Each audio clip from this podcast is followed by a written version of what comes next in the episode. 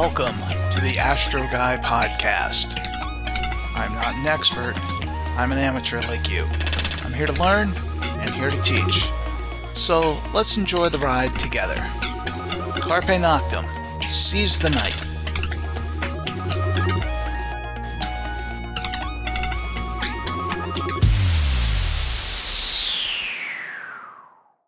Hello, I'm your host, Wayne Zuhl, and this is the Astro Guy Podcast. In this episode, we're going to explore what's going on in the May 2022 skies and explore the constellations Coma Berenices and Virgo. The moon is full this month on May 16th, but on the night of the 15th going into the 16th, all of the continental United States will be able to witness a deep total lunar eclipse. A lunar eclipse occurs when Earth passes between the Sun and the Moon and the Earth's shadow falls onto the Moon. This past November, we had a deep partial lunar eclipse where the darkest part of the Earth's shadow covered all but a very small part of the Moon.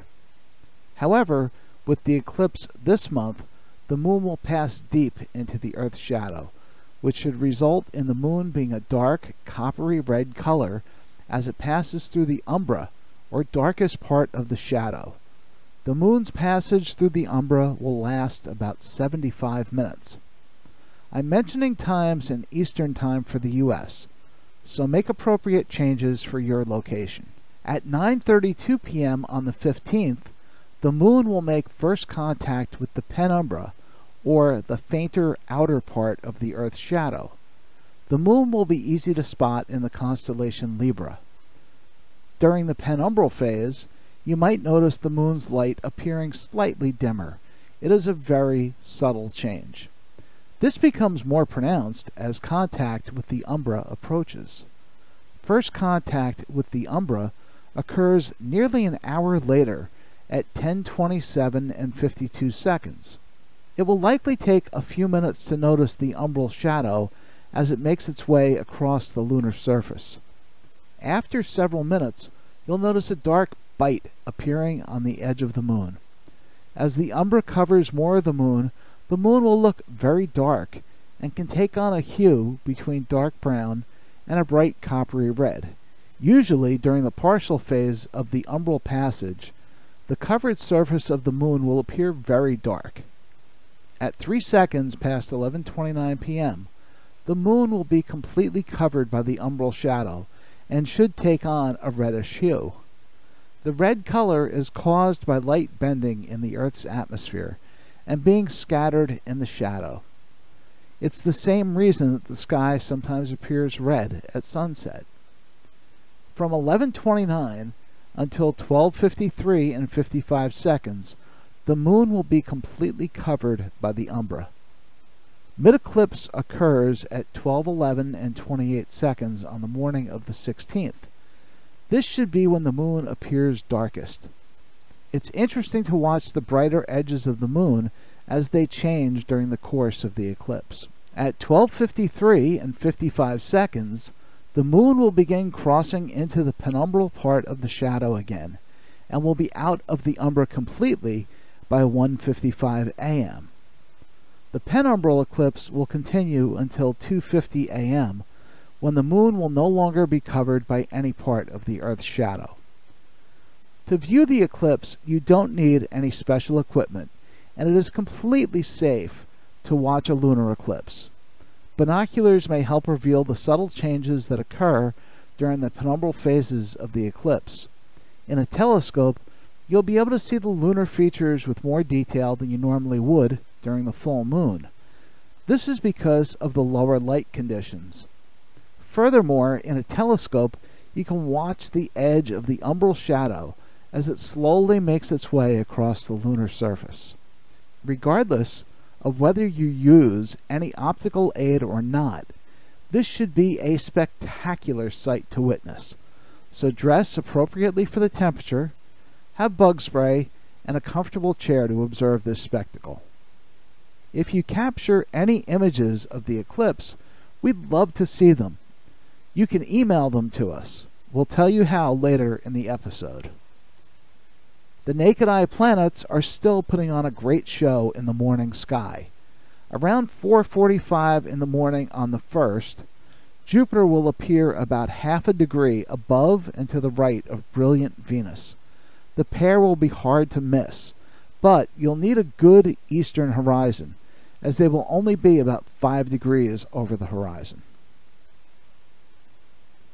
In just about any telescope, you'll be able to spot Jupiter and the four Galilean moons, two on each side. With a low power eyepiece, the gibbous 68% illuminated Venus will be a sight to behold with Jupiter looming nearby. On the second, the pair will be separated by nearly one and a half degrees and will continue to get farther apart as the month goes on. Venus will appear about six times brighter than Jupiter. Both planets should be easy to spot with the naked eye. Moving past Venus and Jupiter, Neptune is about four degrees above and to the right of Venus, but it will be tough to spot. However, on the morning of May 18th, Neptune will be about half a degree from Mars, making for an interesting pairing at low magnification. Mars is the next bright planet falling along a line to the west northwest. Mars appears almost 16 degrees to the right and above Jupiter. It is glowing brightly at magnitude minus 1.52 and appears 89% illuminated. While it is bright in the sky, Mars has an apparent diameter of less than 6 seconds of arc. While it appears rather small, it will be fun to watch the planet appear to grow as it heads toward opposition later this year. If you follow the line from Jupiter to Mars and continue for another 18 degrees, you'll see fainter Saturn about 20 degrees above the southeastern horizon. In 10 power binoculars, you can make out Saturn's rings, but using a telescope will show them in much better detail. On the morning of the 22nd, the last quarter moon will be about 5 degrees below Saturn. On the morning of the 25th, the moon will appear about 5 degrees below and just to the left of Jupiter, while Mars will be just 2.5 degrees to the right of Jupiter. This will be a beautiful sight to behold. The last conjunction of May will occur on the 29th when Jupiter and Mars will be separated by about half a degree. Note the difference in the apparent size of the two planets. Jupiter appears about six times larger than Mars, even though Jupiter is about three and a half times further away. It helps to put into perspective just how large Jupiter actually is. Uranus is lost in the sun's glare for all of May and will reemerge in the morning sky in June, but will be tough to spot until mid July. On the evening of the 6th, going into the morning of the 7th, you might be able to catch a few Eta Aquariid meteors. The shower has a ZHR of about 60, but is best seen further south. While not a major shower, it can put on a decent show, so it's worth a look if your skies are clear. At the beginning of May, you'll still be able to spot most of Orion and Canis Major low in the southwest, but they will soon disappear into the twilight glow before the end of May. They'll be back in the morning skies in a few months, so get your last glimpses in until then. Last month, we explored some of the wonders of Leo and Leo Minor. May, like April, is still considered galaxy season, but there are some fun objects to explore that are not galaxies in the May skies. But since we're still in galaxy season, let's take a look at the constellations Coma Berenices, or Bernice's Hair, and Virgo the Virgin. Coma, Coma Berenices is marked by three fourth magnitude stars that form a right angle. Beta Coma Berenices marks the apex of the angle.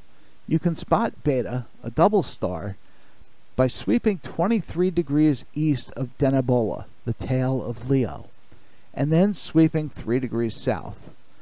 Coma, as it is often referred to, is rich in deep sky objects. There are more than 1,000 deep sky objects within its borders. The famous Coma Cluster is a region of many faint galaxies. In the past, astronomers often refer to this area as the realm of galaxies. There are eight Messier or M objects in Coma, and we'll explore most of them except for the faintest galaxies. The brightest is not a galaxy at all, but a globular cluster called M53. Globular clusters are dense balls of older stars that form in the outer regions of many galaxies. M53 is relatively bright at magnitude 7.7 and spans 13 arc minutes. It can be seen in binoculars as a fuzzy star. In a telescope, you should be able to resolve dozens of stars within the cluster. To locate M53, start at the star Alpha Coma Berenices, or Diadem, and move just less than one degree to the northeast, and you should be looking right at M53. About one degree further southeast of M53 is the globular cluster NGC 5053. Smaller and fainter than its neighbor, this cluster spans 11 arc minutes but is much fainter, glowing at 10th magnitude. You'll need decent skies to pick it out, but a 6-inch scope should show it well. It's fun to compare the appearance of the two clusters. Are you ready to explore some galaxies? I hope so, because this section of the sky has a lot of them. M64 is the brightest of the galaxies in Coma, glowing at magnitude 8.5 and at a distance of more than 17 million light years from Earth. Commonly known as the Black Eye Galaxy, it is a spiral galaxy with dust lanes that gives to its name. To locate the Black Eye Galaxy, start at Diadem and sweep 2 degrees west and a half a degree to a fifth magnitude star. Then sweep north just over 4 degrees and you should see the galaxy. It will appear as a mottled smudge in binoculars and in smaller telescopes. It spans about 10 by 5 arc minutes, so even with low magnification, you should see it. Using a 6 inch telescope, you should be able to see the dust lane near the center of the galaxy, as well as some detail in the outer parts of the galaxy. Try to spot the faint outer halo if you're under very dark skies. Even if you don't spot it, you'll enjoy looking at this galaxy. M85 is the next galaxy that we'll explore. This galaxy is far away, at more than 60 million light years distance, and shines at 10th magnitude. It is classified as a lenticular or elliptical galaxy. It has a brighter core, which is easy to spot in any telescope, but the outer edges of the galaxy, which spans seven and a half arc minutes, are much fainter and more difficult to see. To locate M85, start at Gamma Coma Berenices and sweep 10 degrees south, and you should be looking right at the galaxy. In 50 millimeter or larger binoculars, you should see the galaxy as a dim, fuzzy star. Viewing it through a telescope will reveal more detail. Careful observations through a 6 inch or larger telescope will reveal the 12th magnitude barred spiral galaxy NGC 4394, a mere 7 arc minutes west of M85. Messier 98 is the next object on our tour. M98 shines at 11th magnitude and is a spiral galaxy that spans about 9 by 3 arc minutes. In a telescope, to me, it looks like a mottled glow shaped like an elongated oval. Its structure is a cross between a barred spiral and a spiral galaxy. M98 is located about 44 million light years distant. To find M98, start at Denebola in Leo and sweep 6 degrees east, and you should be looking right at the galaxy. From M98, you can sweep half a degree south and just over one degree west to M99, which is often called the Virgo Cluster pinwheel, even though it's located in Coma. Most of these galaxies are considered part of the Virgo cluster of galaxies. There is a magnitude 6.5 star only 10 arc minutes from M99, making for a convenient marker. M99, a face-on spiral, glows at magnitude 9.87 and spans just over 5 arc minutes. It lies about 50 million light years away. You can spot it in binoculars, but viewing it through a telescope should reveal the faint spiral structure of the galaxy. If you're at low power under dark skies, you might spot two 12th magnitude galaxies about 45 arc minutes west. These are NGC 4298 and NGC 4302. From here, we'll visit the blow dryer galaxy or the mirror galaxy, also cataloged as M100. Start at Denebola and sweep 8 degrees east and 1 degree north, and you should see the galaxy. M100 shines at magnitude 9.35 and spans about 7 arc minutes. You should be able to just pick it out with binoculars, but in a telescope, you might be able to make out the spiral arms of this beauty. The last galaxy in coma that we'll explore is NGC 4565 which is commonly known as the Needle Galaxy or Caldwell 38. To find the needle, start at Gamma Coma Berenices and sweep 2 degrees east and then 2 degrees south, and you should see a faint, elongated smudge of light. This is a beautiful edge-on galaxy. I've observed this under dark skies with an 8-inch telescope and was able to detect the dark lane that runs through the center of the galaxy. It's a bit of a challenge, but it is a beautiful galaxy to observe. While Coma has a lot more to offer, we're going to Coma's neighbor to the south, Virgo, the Virgin. Virgo is the second largest constellation in the night sky, occupying almost 1,300 square degrees of sky. Virgo is also the most galaxy rich constellation in our skies as it contains more than 100,000 cataloged galaxies. Spica is the brightest star in the constellation, glowing brightly at first magnitude. Spica is also a double star.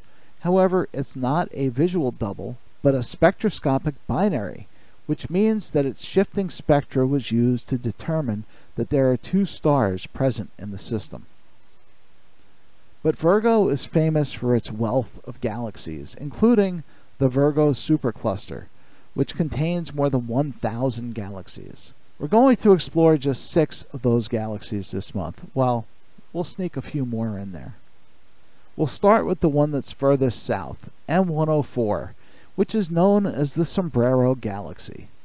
To locate the Sombrero, start at Spica and sweep 11 degrees due west, and you should see the galaxy.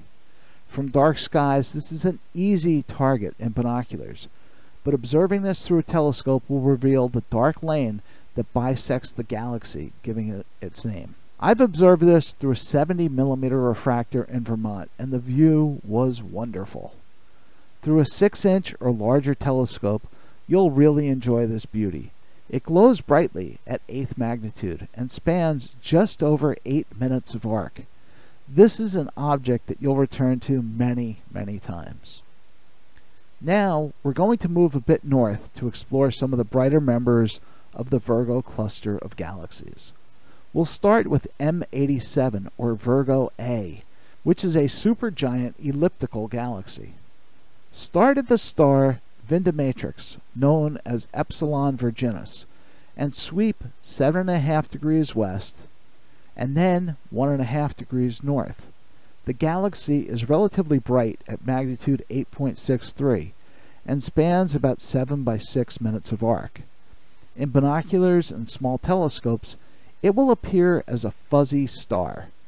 Large telescopes will easily reveal the brighter core surrounded by an unresolved halo. M87 is just a really interesting galaxy.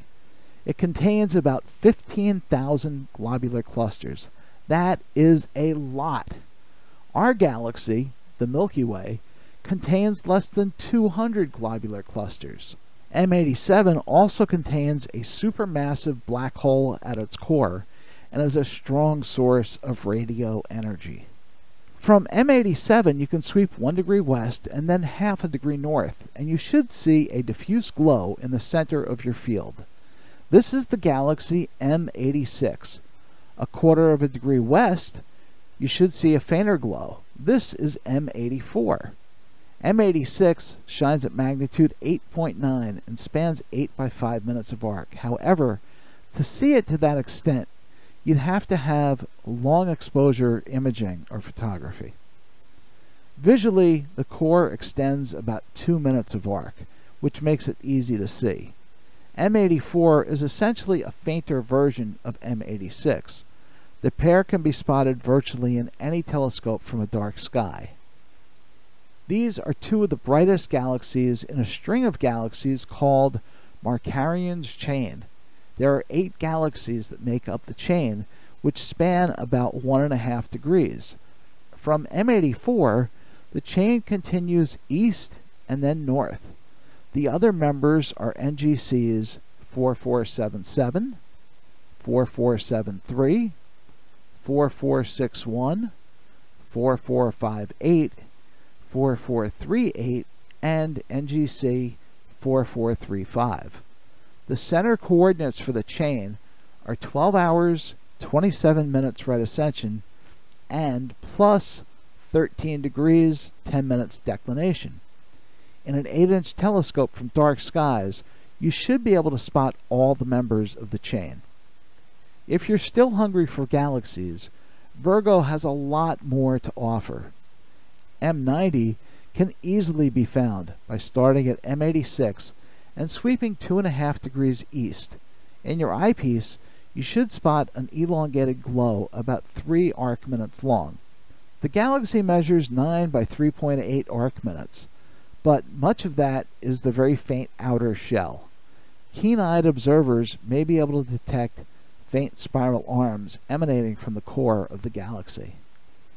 Sweep about 40 minutes south and about 15 minutes west, and you'll be looking at the galaxy M89. This elliptical galaxy spans about 8 arc minutes, but the central core, which is the brightest part of the galaxy, only spans about 1 arc minute in size. The galaxy glows at magnitude 9.75. From M89, you can sweep just under a degree south southeast, and you'll be looking at the barred spiral galaxy M58. This is a compact galaxy that spans 5 by 3.87 arc minutes. The brighter core and bar should be easy to spot. With practice, you should be able to pick out the fainter spiral arms. This galaxy glows at magnitude 9.66. You can find our last galaxy of this tour by sweeping one degree east from M58 and just under a quarter of a degree south and you'll be looking right at M59. M59 is another elliptical galaxy that glows at magnitude 9.5. The galaxy measures 4.55 by 3.2 arc minutes, although the core will appear roughly 1 by 1.5 arc minutes in size visually. How much detail can you see in the galaxy? Now, I know this month I threw a lot at you, and I hope that you'll go out and explore some of the wonders that we went over. Well, that's all for this episode. Thank you so much for tuning in, and I hope that you found our time together to be fun and helpful. If you have questions or episode suggestions, please email us at astroguypodcast at gmail.com or leave us a text or voicemail at 973 404 0380. If you're not already a member, please join the Astro Guy podcast group on Facebook. You'll find other members, videos, blogs, and other useful information there for your enjoyment. You can also visit our YouTube channel, the Astro Guy Podcast, for past episodes and other surprises. Please subscribe. Also, please consider leaving us a review on your podcast platform. It helps us to get new listeners. Thank you again for listening, and may your skies be clear. As always, Carpe Noctem, seize the night.